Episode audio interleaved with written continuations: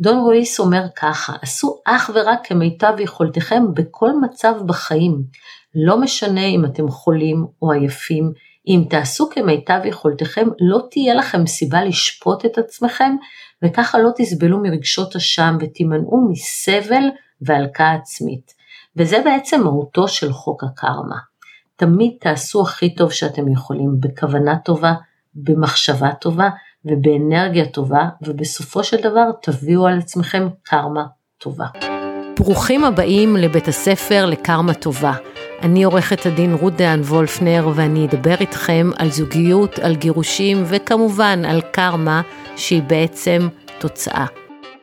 היי, שלום, הפעם פרק לכבוד ראש השנה ובחרתי לדבר איתכם היום על הספרים המופלאים של דון מיגל רואיס. את ארבע הסכמות אני בטוחה שאתם מכירים, אבל יש לו עוד שני ספרים, אחד מהם זה ההסכמה החמישית והשני זה שלוש השאלות. אנחנו לקראת ראש השנה וזה בדיוק הזמן לדבר על התובנות מהספרים שלו ועל איך אם נאמץ אותן נביא על עצמנו קרמה טובה וכמובן נבין גם איך הן יכולות לשנות לנו את דפוס ההתנהלות מול נרקסיסטים.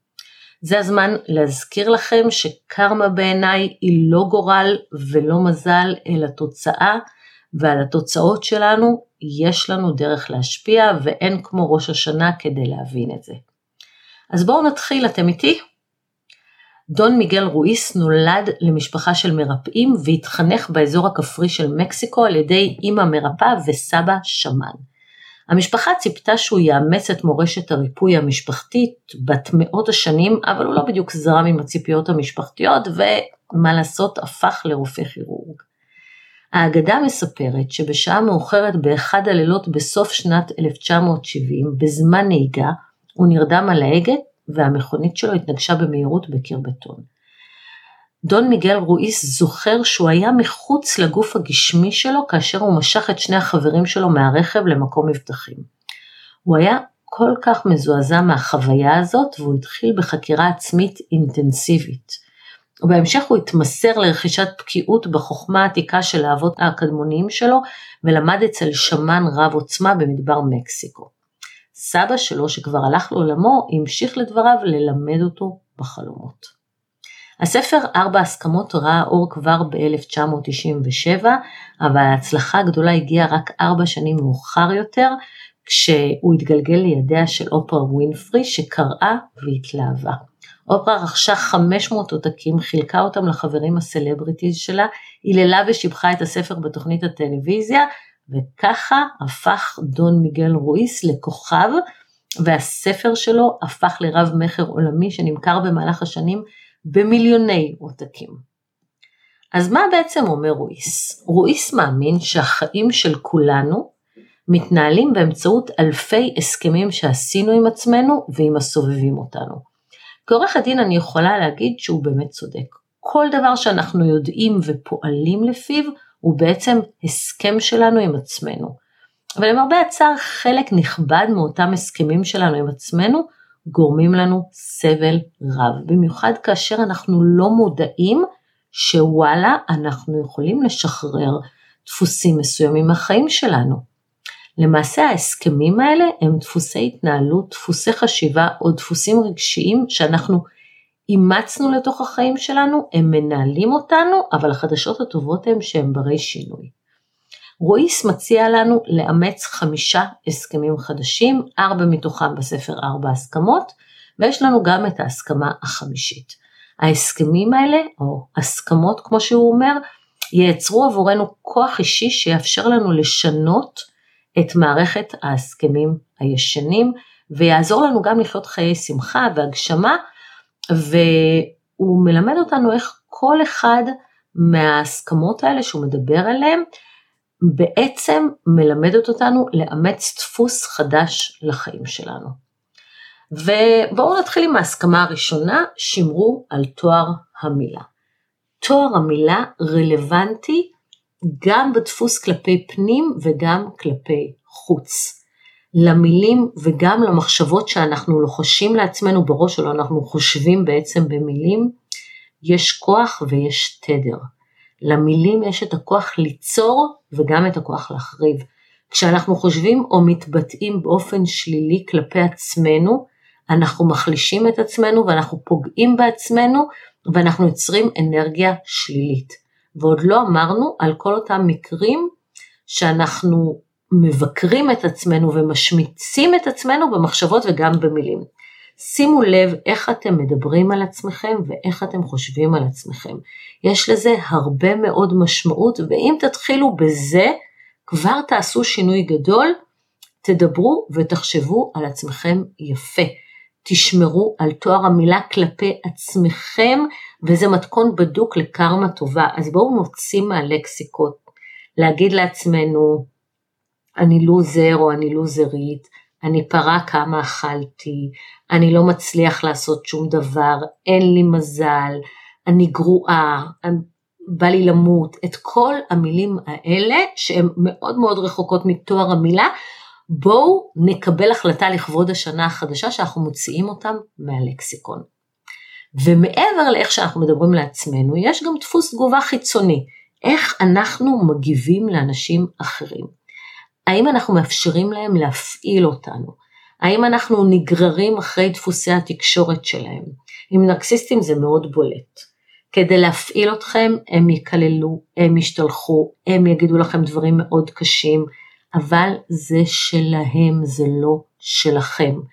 ואחת הדרכים להתמודד עם זה, ודיברנו על זה בפרקים קודמים בפודקאסט, הוא לאמץ סגנון תקשורת ענייני, קצר ונקי, או במילים אחרות לא להיגרר לדפוסים שלהם ולשמור גם מולם על תואר המילה.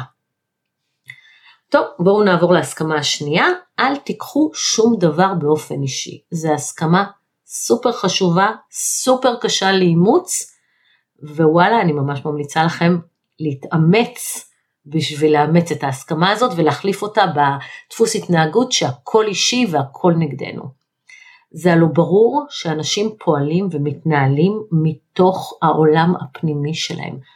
כל מה שאנשים אומרים או עושים הוא השלכה מהעולם הפנימי שלהם ולא מאיתנו. לכן לא משנה מה נאמר לנו או מה עשו לנו, אנחנו לא צריכים לקחת שום דבר באופן אישי. אם נצליח לאמץ את ההסכמה הזאת, כמה כאב וסבל נחסוך מעצמנו. כשאנחנו מחליטים לאמץ את ההסכמה השנייה ולא לקחת התנהלות של אחרים באופן אישי, המשמעות היא שאנחנו פועלים מצו ליבנו, מאיך שאנחנו מרגישים, ולא כתגובה להתנהלות האחר. בכך אנחנו בעצם יכולים לשמור על הקרמה שלנו, שלא תהיה מושפעת ממעשים או מכוונות של אחרים. דוקטור ון דר, פילוסוף והוגה דעות אמריקני, שהספר שלו אזורי המשגה שלך הוא רב מכר מטורף, מכר מעל 100 מיליון עותקים, אמר את המשפט שכל מי שעוקב אחריי מכיר, איך שאנשים מתנהגים אליך זו הקרמה שלהם, איך שאתה מגיב זו הקרמה שלך, תזכרו את המשפט הזה. איך שאנשים מתנהגים אליך זו הקרמה שלהם, כלומר התוצאה שלהם, איך שאנחנו מגיבים זו הקרמה שלנו. ההסכמה הזאת עוזרת גם בהתנהלות מול נרקסיסטים, כשאתם מבינים שיש לתופעה הזאת ולדפוסי ההתנהגות האלו שם, שזה דפוסים חוזרים על עצמם, אתם מבינים שזה לא שלכם. וכשאתם מחליטים לא לקחת אותם באופן אישי, אתם מורידים מעצמכם המון כאב וסבל. תחשבו על ילד בן שנתיים שמשתטח על רצפת הקניון בצרחות בטנטרום, אתם הרי לא תיפגעו ממנו. אתם לא תיעלבו, אתם לא תאכלו לעצמכם את הלב איך הוא עשה לי את זה ולמה הוא עשה לי כאלה בושות. זה ילד בן שנתיים, אין מה לעשות, אותו דבר בול עם נרקסיסטים. הדפוסים שמנהלים אותם לא קשורים אליכם, זה לא שלכם ולכם, לכן אין לכם מה לקחת אותם באופן אישי. אני יודעת, זה סופר קשה, אבל אנחנו צריכים להתאמן עלו, נכון? אז אני מציעה לכם להתחיל להתאמן על לא לקחת דברים באופן אישי, אתם לא יודעים כמה קל זה יעשה לכם בחיים. ומכאן אנחנו עוברים להסכמה השלישית, אל תניחו הנחות. זו הסכמה שיכולה לשנות את החיים שלנו, אם במקום להניח הנחות, ועל בסיס ההנחות האלה לבנות תיאוריות, וליצור דרמות, ולהגיע למריבות, פשוט נשאל בבירור מה הכוונה, מה התוכניות, או למה אותו אדם פועל כמו שהוא פועל. אם נצליח לא להניח הנחות אלא פשוט לשאול בבירור, נחסוך המון דרמה וסבל בחיים שלנו. תקשורת ברורה, ישרה ועניינית יכולה לחסוך משברים רבים, גם אישיים ודרך אגב גם עסקיים. כי כשאנחנו מניחים הנחות, אנחנו כבר בונים לעצמנו תסריטים בראש. אנחנו יכולים לפתח מחשבות שליליות שיביאו למעשים שליליים ויסתיימו בתוצאות ממש רעות, או במילים אחרות, הנחת ההנחות יכולה להביא עלינו בלי שתכננו קרמה רעה. אם פשוט נעצור רגע ונשאל, רגע, למה בעצם עשית ככה? את כועסת עליי? אתה בטוח שלזה אתה מתכוון? אתה יכול להסביר לי? פשוט לא להניח הנחות, לשאול. ולגבי נרקסיסטים, יש לי עוד משהו שקשור להנחת הנחות, אל תניחו שהם יתנהגו כמו אנשים נורמטיביים. אל תצפו שהם ילכו לקראתכם, אל תניחו שאם אתם תהיו גמישים איתם הם יהיו גמישים איתכם, אל תניחו שגם הם רואים את טובת הילדים, אל תניחו שהם ישתנו, שאפשר לפתוח איתם דף חדש, אל תניחו את זה. כל הנחה כזאת בעיקר תגרום לכם אכזבה וסבל. ולכן תקפידו להתנהל איתם לפי גבולות מאוד ברורים, כפי שכבר הסברתי בפרקים קודמים, בעיקר בפרקים על הורות משותפת עם נרקסיסטים. אני כעורכת דין קשה לי מאוד לא להניח הנחות, למעשה אני מומחית בבניית תיאוריות שלמות לגבי הצד שכנגד המוטיבציות שלו, דרכי הפעולה שהוא מתכנן, מה האסטרטגיה שלו ועד כמה הוא מוכן לקרב. בחקירה נגדית למשל, היכולת להניח הנחות היא אומנות בפני עצמה, כי לכל שאלה אנחנו מניחות כמה תשובות אפשריות. בכלל, אפשר לומר ששכללנו את היכולת אה, להניח הנחות לכדי אומנות של ממש שעוזרת לנו לנהל את התיק ביד רמה. אבל, שימו לב, החיים הם לא תיק גירושין. החיים הם לא בית משפט והם לא חקירה נגדית, ואל מול הקרובים לנו, אנחנו לא חייבים להניח הנחות, אפשר פשוט לשאול שאלה, אפילו בוואטסאפ. וזה מקדם אותנו להסכמה הרביעית, עשו תמיד כמיטב יכולתכם. נכון שזה לא קל ליישם את שלושת ההסכמות הראשונות? ההסכמה הרביעית מאפשרת ליישם אותם כמיטב יכולתנו. בכל רגע נתון, בכל סיטואציה, תמיד תעשו הכי טוב שאתם יכולים. הכי טוב שלכם הוא דבר יחסי. הוא יהיה יותר טוב כשאתם מרגישים מעולה ופחות טוב כשרע לכם. אבל אם תשתדלו תמיד תמיד לעשות את הכי טוב שאתם יכולים, תצמצמו את הרע ותגדילו את אחוזי הקרמה הטובה בחיים שלכם. כשאתם מתמודדים עם נרקסיסטים למשל, אתם מותשים, אתם חלשים, אתם סובלים מערך עצמי נמוך וביטחון הורי ירוד, ואתם צריכים לעשות כמיטב יכולתכם כל יום למען עצמכם, למען הילדים שלכם, וככל שתטפלו בעצמכם, ככה כל יום ילך ויהיה קצת יותר טוב. דון רויס אומר ככה, עשו אך ורק כמיטב יכולתכם בכל מצב בחיים, לא משנה אם אתם חולים או עייפים, אם תעשו כמיטב יכולתכם לא תהיה לכם סיבה לשפוט את עצמכם וככה לא תסבלו מרגשות אשם ותימנעו מסבל והלקאה עצמית. וזה בעצם מהותו של חוק הקרמה. תמיד תעשו הכי טוב שאתם יכולים, בכוונה טובה, במחשבה טובה ובאנרגיה טובה, ובסופו של דבר תביאו על עצמכם קרמה טובה. אחרי שסיימנו את הספר ארבע הסכמות, בואו נעבור לספר החמישי, ההסכמה החמישית. ההסכמה הזאת אומרת ככה, תהיו סקפטיים אבל תלמדו להקשיב. אל תאמינו לא לעצמכם ולא לאף אחד אחר. עשו שימוש בכוח שלכם כדי להטיל ספק ותבחנו היטב האם כל דבר שאומרים לכם הוא אכן האמת. כדי להבין את המסר האמיתי, אל תקשיבו למילים שנאמרות לכם, אלא לכוונה שמאחוריהם. וואו, מסובך, אה? מה שרואיס בעצם אומר זה שהמילים מפרשות את המציאות, אבל הם לא המילים עצמם. ועם פרשנות אפשר להתווכח, ולכן תמיד תטילו ספק אם מה שאומרים לכם, או מה שאתם אומרים לעצמכם, הוא באמת אמיתי, הוא באמת המציאות עצמה שאי אפשר להתווכח איתה. האם זו באמת המציאות או רק הפרשנות שמישהו מספר לכם או שאתם מספרים לעצמכם ואתם יודעים על כל דבר יכולות להיות כמה פרשנויות. אז איך בעצם יודעים? מקשיבים. אבל לא מקשיבים למילים אלא מתאמנים על להקשיב לכוונה שמאחוריהן. אל תאמינו רק למילים, תבדקו טוב טוב מה הכוונה. ברגע שתלמדו להבין את הכוונה, יהיה לכם מאוד קל לדעת אם מישהו מדבר איתכם אמת או לא. אני אתן לכם דוגמה שקשורה, איך לא כמובן, לנרקסיסטים. אחת הטכניקות שלהם זה גז לייטינג. שמי שהקשיב יודע, יש לנו פרק שלם על gaslighting. gaslighting זה ניסיון לערער לכם את תפיסת המציאות כפי שאתם חווים אותה.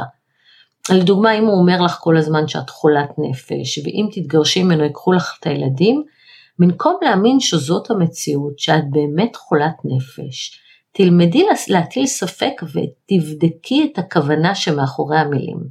הרי אם הוא חושב שאת חולת נפש, למה הוא נשאר איתך?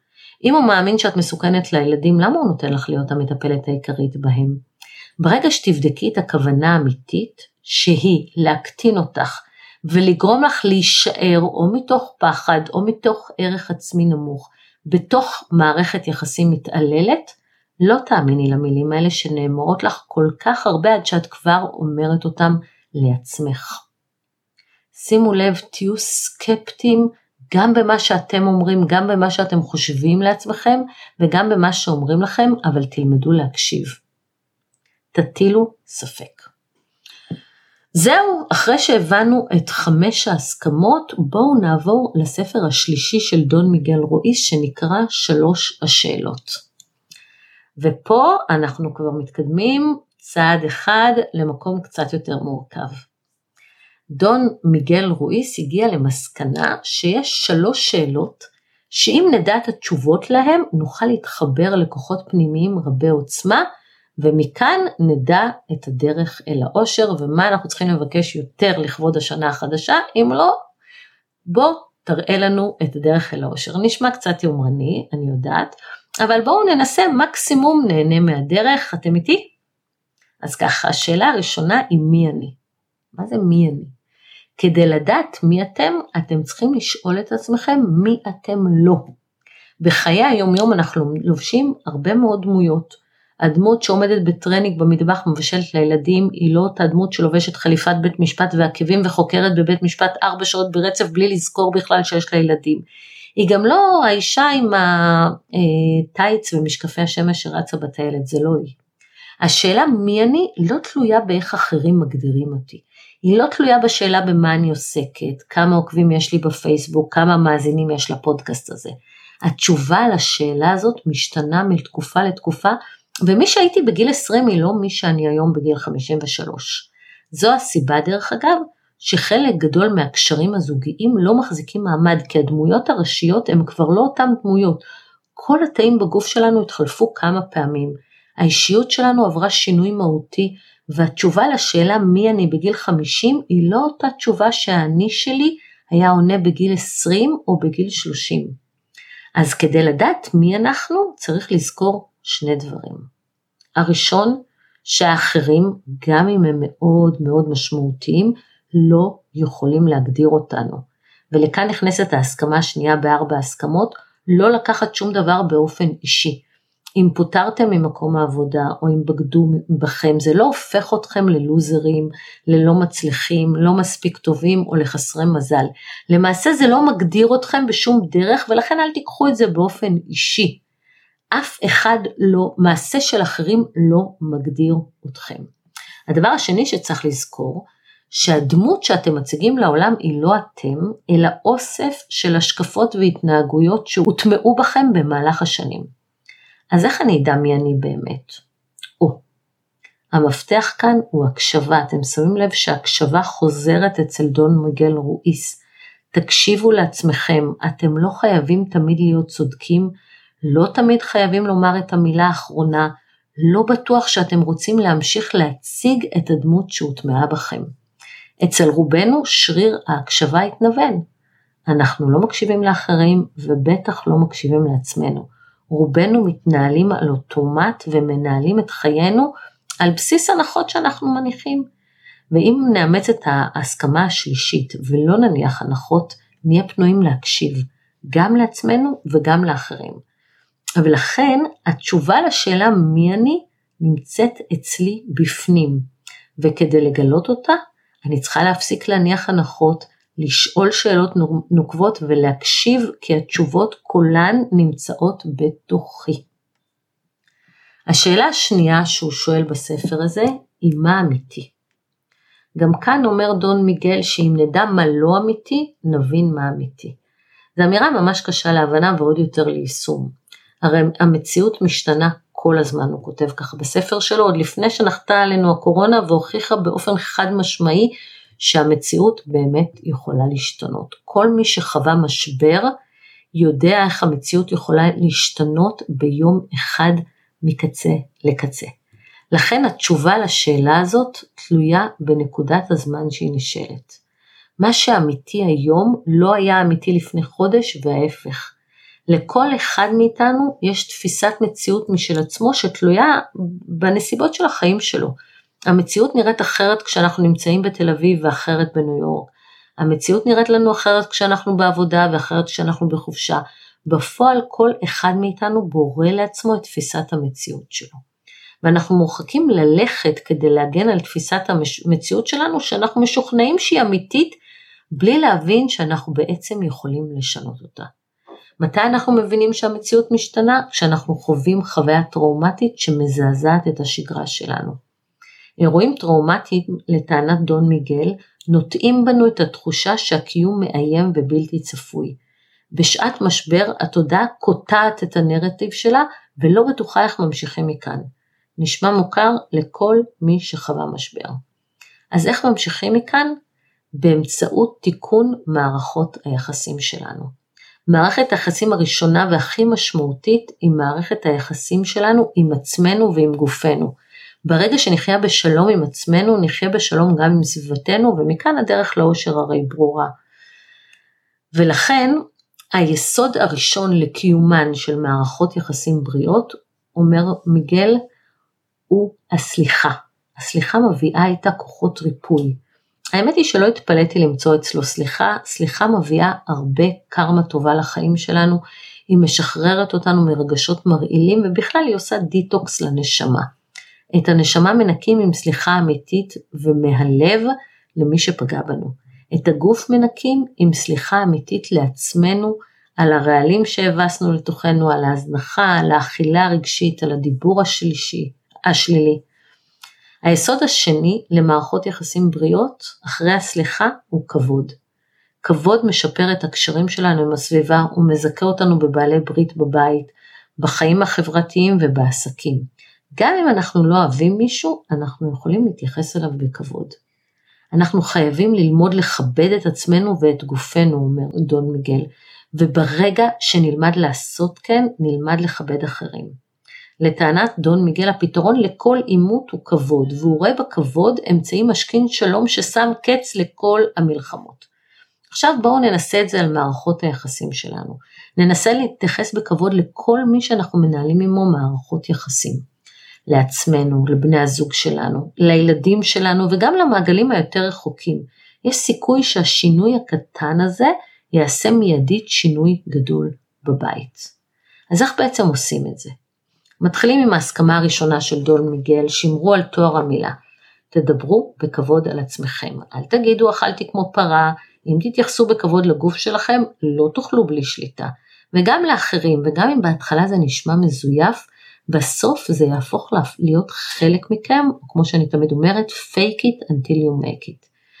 ואם נלמד לסלוח לעצמנו ולאחרים ולתת כבוד לעצמנו ולאחרים, יש סיכוי שנלמד גם מהי אהבה, וזו גם השאלה השלישית של דון מיגל. מהי אהבה? בשלב הזה אתם בטח כבר מבינים שכדי לדעת מה, מהי אהבה, צריך להבין מה אהבה היא לא. אהבה על תנאי היא לא אהבת אמת. אם אנחנו אוהבים מישהו בתנאי ש, אנחנו לא אוהבים אותו באמת, ואם מישהו אוהב אותנו בתנאי ש, הוא לא באמת אוהב אותנו. כשתינוק נולד אנחנו אוהבים אותו בלי לצפות ממנו לכלום בתמורה. אנחנו מעמידים את עצמנו לספק את כל צרכיו, לדאוג לו, ואנחנו מוכנים אפילו לתת את החיים שלנו עבורו. זו אהבת אמת, ללא תנאי. ונו באמת, אהבה ללא תנאי. בסדר, לתינוק אפשר, אבל זה אפשרי באופן כללי. שימו לב מה אומר דון מיגל. רק אם נלמד לאהוב את עצמנו ללא תנאי, ברגע שנאהב ונכבד את עצמנו ואת גופנו ללא תנאי, נוכל לתת לאחרים כבוד ואהבה ללא תנאי. הצד השני של המטבע, של המטבע הוא שאם נלמד לאהוב ולכבד את עצמנו, ללא תנאי, לא נאפשר לעצמנו להיות במערכות יחסים הרסניות, או להיות במחיצת אנשים רעילים, מקטינים או מתעללים, או במילים אחרות, לא נשאר במערכת יחסים עם נרקסיסט אם נלמד לאהוב את עצמנו ולכבד את עצמנו, וזה לא פשוט, כי הנרקסיסטים דואגים לעשות בדיוק ההפך. הם דואגים להקטין ולזלזל ולהוריד לנו את הערך העצמי. אז אחת הדרכים לצאת ממערכת כזאת היא ללמוד לאהוב את עצמנו, ללא תלות באיך הם מגדירים אותנו וללא תנאי. ואותה אנרגיה של אהבה טהורה, אהבה ללא תנאי, היא התשובה לשאלה מה אמיתי. והוא אומר ככה, אנחנו יכולים להרשות לעצמנו לפזר אהבה בנדיבות כי האהבה היא האמת שלנו, אין לה גבולות. האהבה היא האנרגיה שלנו. לא עולה מאום לתת כבוד לעצמנו בלי לחפש לכך הצדקות. לא עולה מאום לתת כבוד לכל מי שנקרא בדרכנו. יש ביכולתנו לעצב מחדש את המציאות שלנו. כל אחד מאיתנו יכול לשקף את האמת במילים ובמעשים. וזה, בואו נודה, כוח על די מדהים, כתב דון מיגל רויס בספרו. אם נצליח לאמץ ולו חלק מהתשובות של דון מיגל, נבין שיש לנו כוחות על לצלוח משברים, ולצורך כך אנחנו צריכים לרכז אותם קודם כל בעצמנו. לסלוח לעצמנו, להקשיב לאני האמיתי שלנו, לכבד את עצמנו ולאהוב את עצמנו ואת גופנו ללא תנאי. תתחילו בזה, משם הדרך תפתח את עצמה. פשוט סך הכל לא.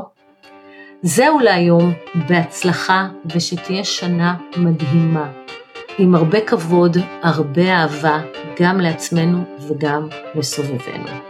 ואם מצאתם ערך בפרק הזה, אנא העבירו אותו למי שימצא בו ערך. ארבע הסכמות וגם ההסכמה החמישית וגם שלוש השאלות הם דברים שצריך לחזור ולהתעמק בהם, הם דברים שאנחנו צריכים להזכיר לעצמנו פעם בכמה זמן, כי זה לא תמיד פשוט, אבל אם נצליח בזה, וואלה, תהיה לנו שנה מלאת כמה טובה.